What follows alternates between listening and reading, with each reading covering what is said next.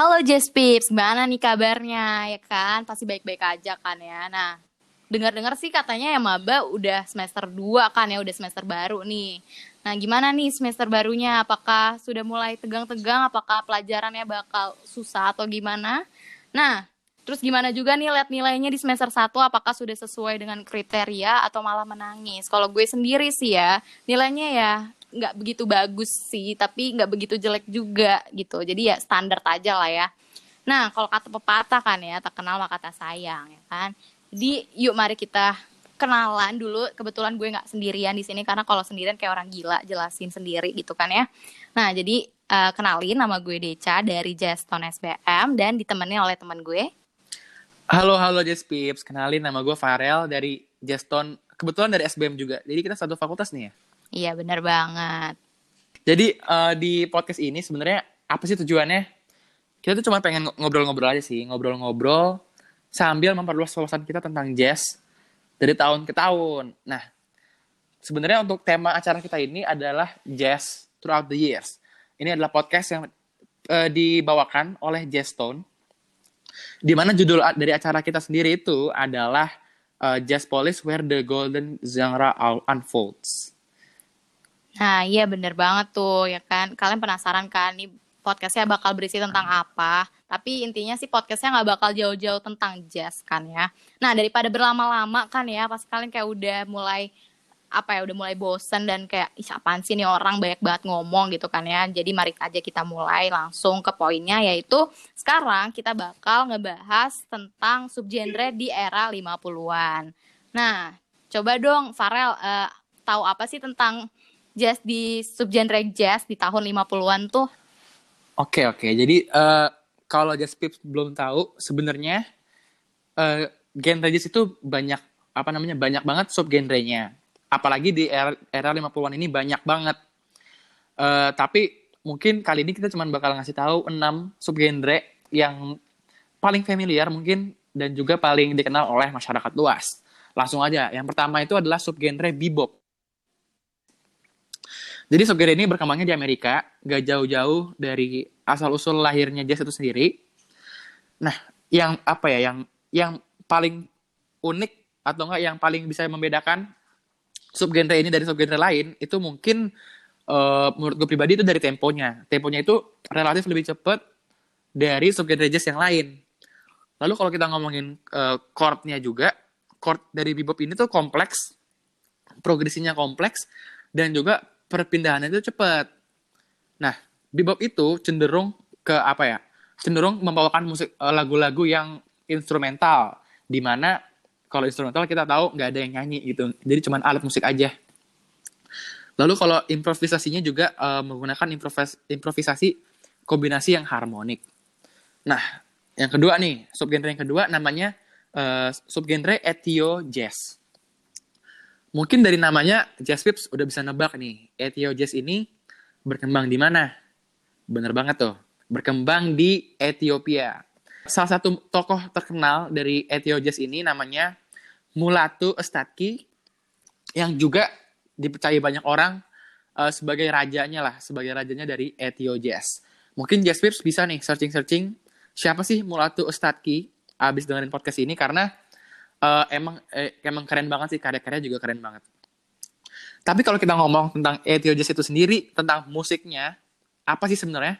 Sebenarnya tuh bisa dibilang kayak perpaduan sih, perpaduan dari berbagai elemen. Yang pertama itu dari jazz, udah pasti. Lalu juga dari uh, musik tradisional Ethiopia, lalu ada Afrofunk, soul, dan juga Latin. eh, orang-orang bilang kalau nada dari Ethio Jazz ini tuh kayak apa ya, menakutkan, kuno, tapi di sisi lain juga menyentuh perasaan orang lain karena nadanya itu sensual jadi apa ya e, menakutkan kuno tapi juga berasa ke hati gitu istilahnya asik Bener banget, tuh keren banget kan ya. Nah, terus yang ketiga itu ada namanya free jazz. Free jazz ini dikenal juga sebagai free improvisasi. Free improvisasi itu adalah musik dengan improvisasi tanpa aturan khusus. Nah, improvisasi bebas bisa dalam genre apa pun dan juga belum tentu itu pun jazz juga kayak gitu. Dan musisi free jazz itu menggunakan improvisasi yang free untuk mengubah dan memperluas atau memecahkan konversasi dalam jazz. Nah, sering kali juga membuang perubahan chords, tempo, melodi atau frasa tetap. Nah, Ornette uh, Coleman adalah yang mendukung awal gaya ini dan juga uh, terkenal banget nih si Coleman nih. Nah, kemudian pada masa ini dipercaya bahwa bebop, hard bop, dan juga modal jazz yang pernah dimainkan sebelumnya terlalu membatasi. Mereka menjadi sibuk dengan menciptakan sesuatu hal yang baru dan mengeksplorasi sesuatu hal yang baru. Nah, yang keempat yaitu ada avant-garde jazz. Nah, avant-garde jazz ini dikenang sebagai jazz eksperimental, yaitu adalah gaya musik dan improvisasi dengan menggabungkan musik dan komposisi seni avant-garde dengan jazz. Nah, avant-garde jazz berasal dari uh, di pertengahan akhir 50-an. Nah, ini diterapkan pada musik yang berbeda dari free jazz, menekankan pada struktur dan organisasi dengan menggunakan melodi yang tersusun, pengukur dan penada suara yang bergeser tapi telah ditentukan sebelumnya, dan juga perbedaan antara solois dan juga pengiring. Nah, lanjut nih ke subgenre yang kelima, itu ada namanya Indo Jazz. Tapi uh, bukan jazz clubs ini bukan dari Indonesia, melainkan ini terdiri dari beberapa pengaruh, yaitu pengaruh jazz, pengaruh klasik, dan juga India. Nah, se uh, sebenarnya kalau pengen dibikin simple, itu ini sebenarnya musik tradisional India, tapi dibawakan atau dilapisi oleh unsur jazz yang kental. Nah, Indo Jazz ini itu sendiri uh, berasal dari uh, berawal dari pertengahan 50-an. Ada tokoh-tokoh seperti John Coltrane dan juga Yusuf Latif. Nah, mereka ini salah dua dari uh, dari musisi jazz, musisi Indo jazz lebih te lebih tepatnya yang membantu menyebarkan dan memperluas menyebarluaskan Indo jazz kepada masyarakat luas sehingga orang-orang pada tahu sehingga ini juga masuk ke dalam subgenre yang paling dikenal. Lalu yang terakhir uh, pada topik kali ini itu subgenre namanya skiffle. Nah, skiffle ini sebenarnya genre folk music dan banyak banget pengaruhnya dari blues, jazz, dan juga American folk music. Dan kalau menurut gue pribadi, skiffle ini apa ya, bener-bener mengedepankan unsur improvisasi yang di mana unsur improvisasi itu erat dengan jazz. Jadi bukan hanya dari cara mainnya, jadi um, menggunakan improvisasi-improvisasi, tapi juga dari alat musiknya nih. Di instrumennya ini, kalau mereka perform gitu ya, itu mix dari instrumen yang udah benar-benar ada dan juga instrumen buatan mereka sendiri. Nah, ini kayak yang lain juga, skiffle ini berkembangnya dari Amerika awalnya, tapi nggak bisa dipungkiri bahwa ini juga sangat populer di Inggris gitu. Bahkan kayak dimainkan juga oleh seniman-seniman terkenal seperti Lonnie Donegan dan juga The Vipers Skiffle Group. Ada juga Ken Collier dan juga Chas McDavid. Nah, untuk beberapa musisi, sebenarnya skiffle ini kayak apa ya? Kayak bagi uh, batu loncatan untuk mereka dapat uh, memperkenalkan karya-karya mereka kepada masyarakat uh, dan mereka itu pada akhirnya kayak menjadi musisi-musisi terkenal di berbagai macam apa ya aliran seperti jazz, pop, blues, folk dan juga rock terkemuka. Nah pasti kalian udah tahu kayak The Beatles itu mereka juga awalnya itu uh, menganut subgenre skiffle ini. Ada juga namanya Rory Gallagher yang awalnya menganut uh, subgenre skiffle.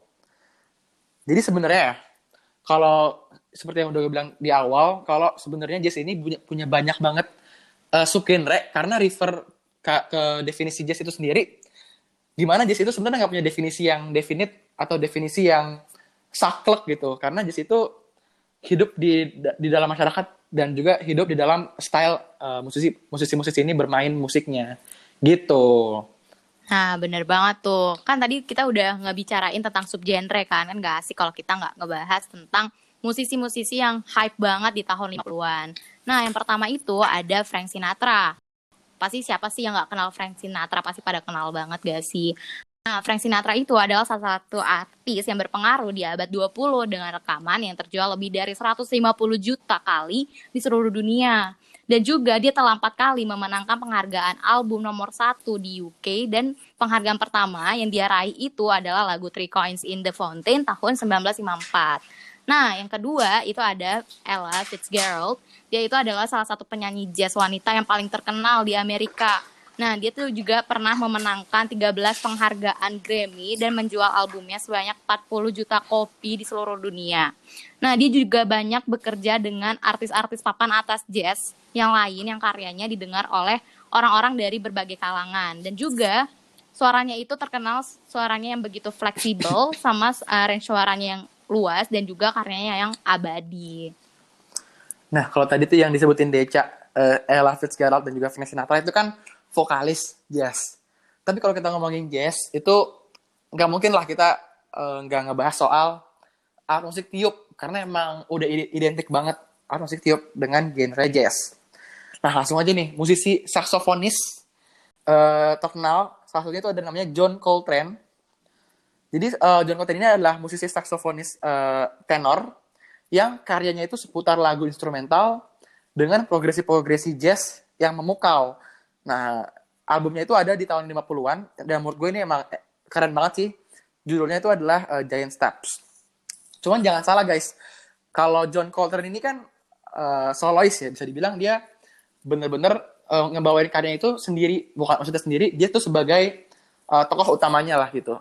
Tapi ada juga uh, grup saksofonis yang kayak yang mereka itu nampilin karya mereka dalam bentuk grup performance bukan solois. Contohnya ini ada Sonny Rollins. Nah, Sonny Rollins itu juga sebenarnya dia itu uh, nama orang bukan nama grup. Tapi uh, tapi memang di saat mereka uh, di saat dia ini menampilkan karyanya itu uh, ditampilkan dalam bentuk grup performance. Albumnya yang paling yang terkenal, bukan paling terkenal sih. Salah, salah satu yang paling dikenal itu namanya Saxophone Colossus. Dirilis pada tahun 56 dan juga ini tuh merupakan hasil karya dari empat pemain saksofon, yaitu Rollins itu sendiri, ada lalu Tommy Flanagan, Watkins, dan juga Roach. Sesuai nama albumnya, di nama albumnya ada Colossus.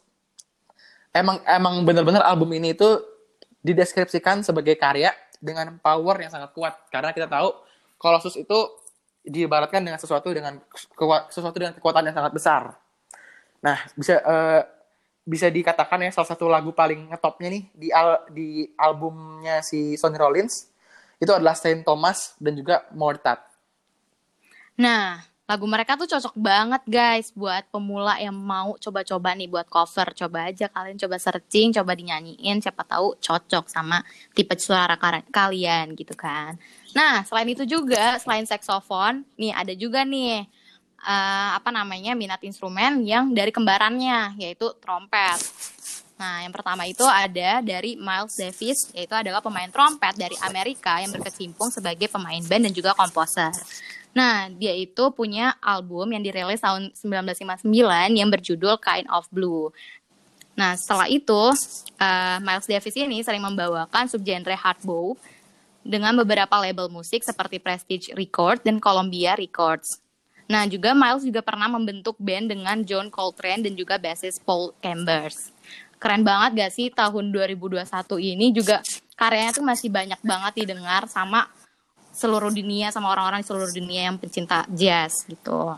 Bener banget sih. Atau apalagi kalau kita hitung-hitung ya dari tahun 50 sampai sekarang kan udah sekitar 70 tahun. Itu itu lagu lahir dan masih dinikmati, masih diperdengarkan ke orang-orang itu berarti kayak genius banget yang bikin lagu-lagunya gitu. Iya, bener banget. Nah, selain itu juga di sini kita bakal ngulik-ngulik album-album yang populer banget di tahun 50-an nih dan juga termasuk fakta-fakta yang terkait dengan album tersebut. Nah, yang pertama itu ada Saxophone Colossus dari Sonny Rollins tahun 1956. Nah, lagunya itu ada Saint Thomas, ada You Don't Know What Love Is, ada Throat Road, ada More sama ada Blue Seven. Nah, untuk kali ini judul album yang menggambarkan itu menggambarkan artisnya sendiri. Dan juga banyak album uh, klasik pada masa itu juga. Dan juga uh, ada empat pemain musisi pada album ini yaitu ada Rollins, ada Tommy Flanagan, ada Matt Watkins dan juga ada Roach. Faktanya ke apa namanya lagu ini tuh album ini sangatlah kontemporer banget. Dan juga uh, lagu yang paling terkenalnya pada album ini adalah Saint Thomas dan juga Maury Nah, album yang kedua nih, ada album berjudul Time Out dari The Dave Brubeck Quartet dirilis pada tahun 1959. Lagu-lagunya contohnya itu ada Blue Rondo a la Third, Strange Meadow Lark, Take Five, Three to Get Ready, dan juga Kathy's Waltz. Nah, jadi di, di apa The Dave Brubeck Quartet ini ada kayak dua pasangan. Eh sorry, maksud satu pasangan itu terdiri dari Dave Brubeck dan juga Paul Desmond yang bisa dibilang pasangan aneh sebenarnya bukan aneh sih lebih ke unik gitu karena bisa dibaratkan mereka ini kayak kapur dan juga keju jadi di satu sisi si Dave Brubeck ini tuh dia bukan pemain piano dia tuh main piano uh, dan stylenya dia itu kayak menggelegar dan juga bombastis. Sedangkan si Desmond ini kontras banget. Dia itu saksofonis, alto, tapi uh, stylenya itu dia tuh kencang dan juga murni. Uh, tapi yang lebih anehnya lagi, ternyata kombinasi itu tuh berhasil. Nah, uh, album Time Out ini udah terjual jutaan kopi dan uh, ada dua hit sih, dua hit uh, yang yang disukai masyarakat itu ada uh, lagunya yang berjudul Take Five dan juga Blue Rondo ala Third.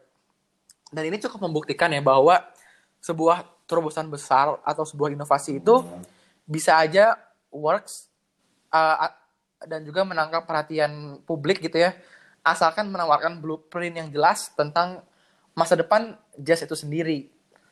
Nah, meskipun single yang paling terkenal dari album ini adalah Katie's Waltz dan juga Free to Get Ready, tapi bukan berarti kalau lagu yang lain itu nggak enak ya maksudnya lagu yang lain itu tetap tetap genius genius semua dan kadang kalau punya waktu sih gue rekomendasi untuk uh, ini sih untuk dengerin lah.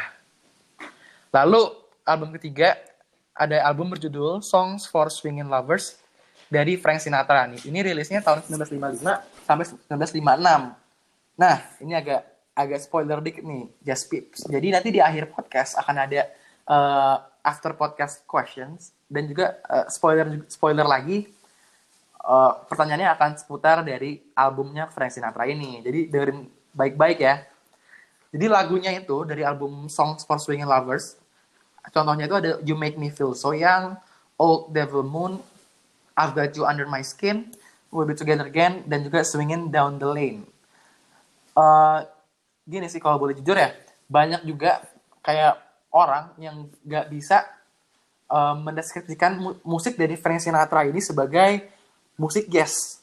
Aneh kan? Karena karena kita tahu emang Frank Sinatra ini kan salah satu legenda dari jazz. Uh, tapi banyak banyak orang gitu yang nggak bisa mendeskripsikan kalau musiknya si Frank Sinatra ini jazz. Tapi kalau kita refer juga kepada mentornya si Frank Sinatra, yang mana adalah Tommy Dorsey dan Billie Holiday, mereka itu adalah uh, musisi musisi-musisi jazz yang sangat pop. Dan juga kalau kita refer ke skillnya, yang perlu dipertanyakan lagi ya, skill dari Frank Sinatra ini dalam membawa musik jazz itu memang sangat baik.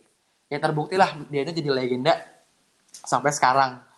Nah, uh, selain itu, dan yang paling terpenting juga, bahwa si Frank Sinatra ini udah mempengaruhi hampir setiap penyanyi dan musisi jazz antara tahun 40-an, 50-an, bahkan sampai sekarang pun juga masih sih masih menginspirasi.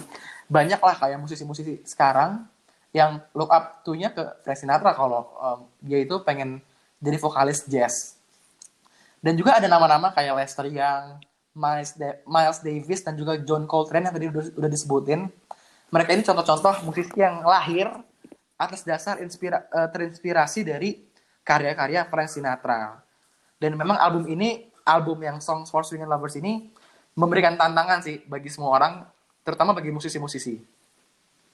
Nah, bener banget tuh. Nah, selain itu juga, album keempat yaitu ada Something Else dari Cannonball, Art Lace tahun 1959.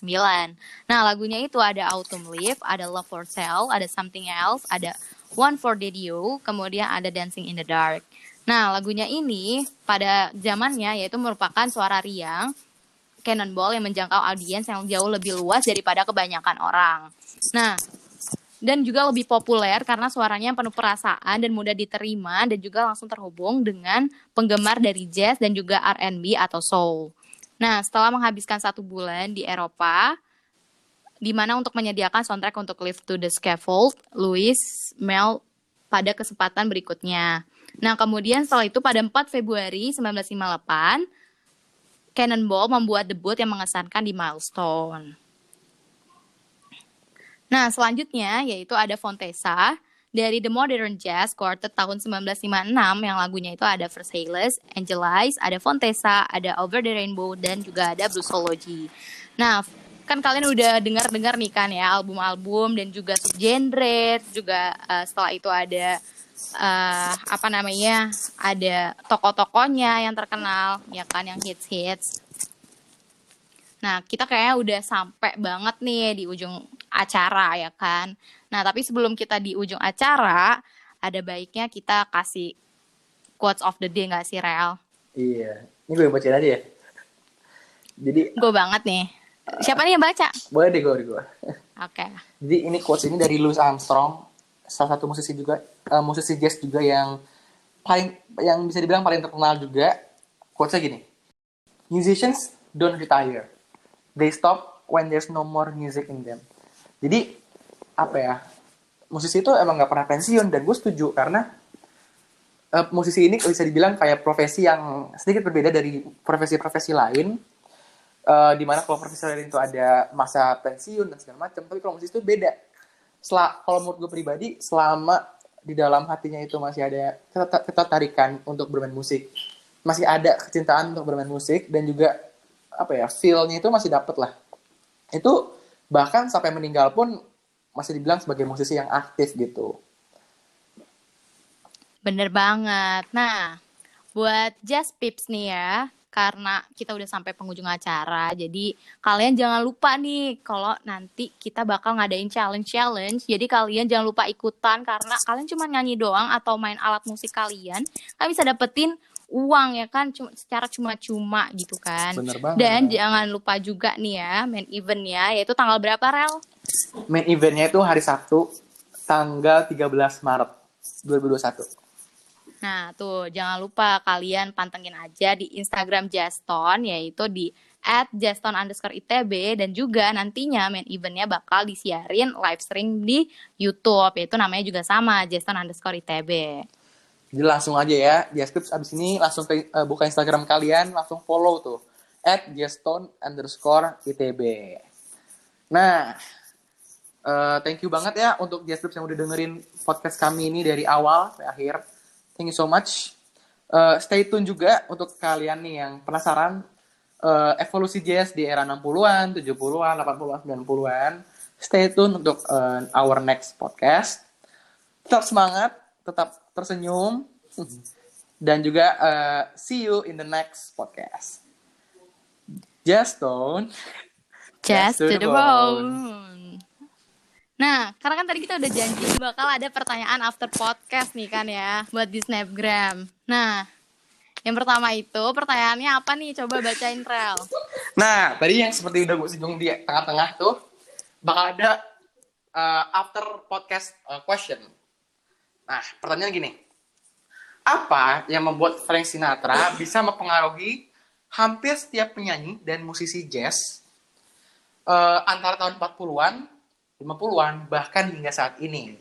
Nah, tadi tuh sebenarnya udah gue singgung-singgung tuh. Nah, mungkin kalian kalau tadi kelewat, boleh lah ya, curang-curang dikit di rewind-rewind kayak baik tengah-tengah tadi.